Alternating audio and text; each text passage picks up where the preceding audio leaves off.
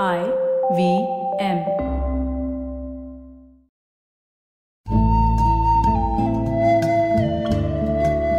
IVM के Hindi travel podcast टेढ़े मेढ़े रास्तों पर आपका स्वागत है टेढ़े मेढ़े रास्ते ही क्यों वो इसलिए कि घूमना भी तो ऐसे ही रास्तों की तरह पेचीदा और लगातार उतार चढ़ाव भरा होता है, जहाँ हर पल कुछ नया देखने और महसूस करने को मिलता रहता है।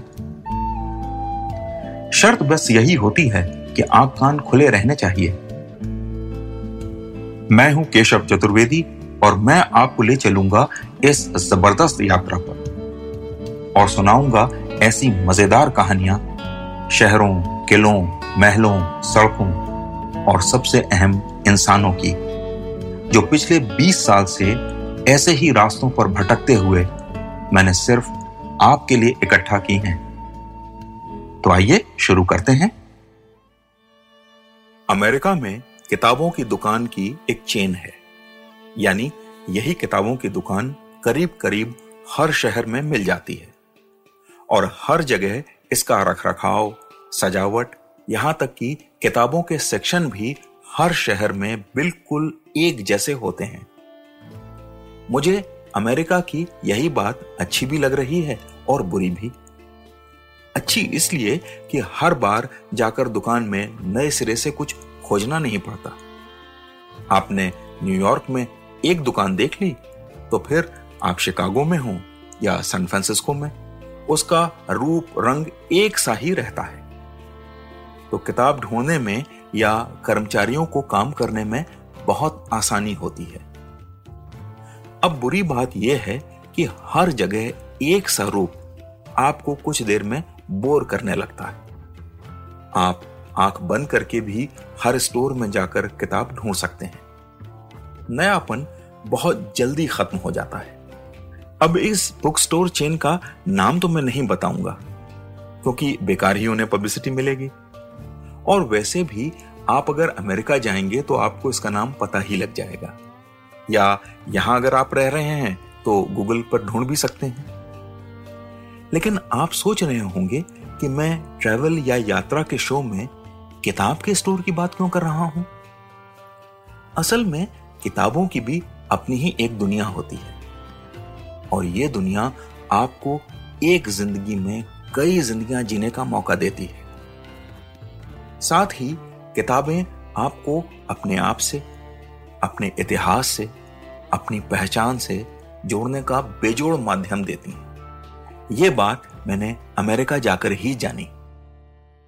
पहली बार मैं न्यूयॉर्क में इस किताब घर या स्टोर पर गया था। तब तक मैंने इतनी बड़ी किताबों की दुकान नहीं देखी थी। मैं वहाँ थोड़ी देर घूमता रहा, फिर मैंने एक अजीब बात देखी। वहाँ कुछ सोफे रखे थे और एक छोटी सी कॉफ़ी शॉप थी। किताब खरीदने आए लोग शेल्फ से किताब निकाल कर पढ़ रहे थे। कुछ लोगों ने कॉफ़ी भी खरीद ली थी। मेरी कुछ समझ ही नहीं आया।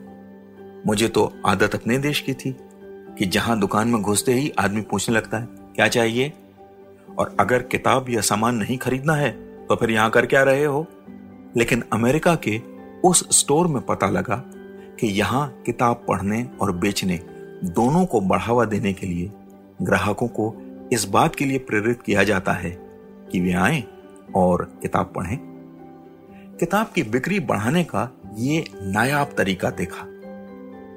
स्टोर वालों ने कह रखा था कि चाहे तो आप किताब खरीद कर ले जाएँ और तीन हफ़्ते बाद लौटा भी दें। सारा पैसा वापस हो जाएगा। हैरानी की बात यह थी कि लोग घंटों घंटों वहाँ किताब की दुकान में बिताते थे और साल भर में करोड़ों डॉलर की किताबें फिर भी बिकती थी। इसका कारण यह था कि बुक स्टोर में लोगों की पढ़ने की आदत को बढ़ावा देने की पीछे की मंशा ये थी। किताब के व्यापारियों को पता था कि किताब के शौकीन, उसे पढ़ने के बाद उसे अपने बुक शेल्फ पर रखने के लिए लालायत रहते हैं और इसीलिए बड़े पैमाने पर उसे खरीदेंगे भी और असल में यही हो भी रहा था। उस दिन जो मैंने वहाँ दो घंटे बिताए तो फिर पूरे अमेरिका प्रवास के दौरान वहाँ मेरी आदत हो गई थी कि जब भी थोड़ा सा समय मिलता, मैं उस किताब घर में रखी, किताबों की दुनिया में घुस जाता और घंटों बैठा रहता। एक कॉफ़ी और कई किताबें। न्यूयॉर्क में मुझे पहली बार सेल्फ हेल्प बुक्स का पता चला। खुद को सुधारने से जुड़ी किताबों का अमेरिका में बहुत बड़ा बाज़ार है। इन्हीं किताबों में मैंने जाना कि इनमें बहुत सी बातें जापानी मार्शल आर्ट से ले ली गई हैं। शिकागो तक पहुँचते पहुँचते इन दुकानों में मेरा समय जापानी मार्शल आर्ट्स को समझने में बीतने लगा। उनमें पाया कि मार्शल आर्ट्स के बहुत से फलसफे, तिब्बती, बौद्ध दर्शन में छिपे थे। सो, कैलिफ़ोर्निया तक मेरी रुचि तिब्बती बौद्ध तंत्र या तंत्रयान की तरफ़ मुड़ चुकी थी। तिब्बती तंत्र में शैव और शाक तंत्र का ज़िक्र था। अब तक मैं अमेरिका के पश्चिमी तट सैन डियागो शहर पहुँच चुका था। भारत से हज़ारों मील दूर, पश्चिमी सभ्यता के अंतिम छोर पर, मैंने पहली बार भारतीय दर्शन की किताबों का रुख किया।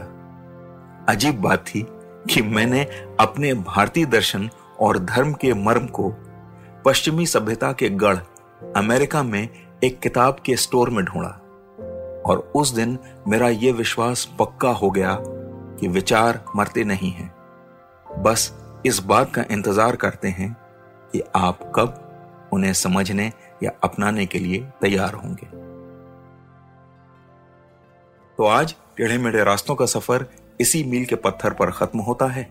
अगली कड़ी में फिर किस्सों के एक नए मोड़ पर मिलेंगे और वहाँ से नए मील के पत्थर तक साथ चलेंगे।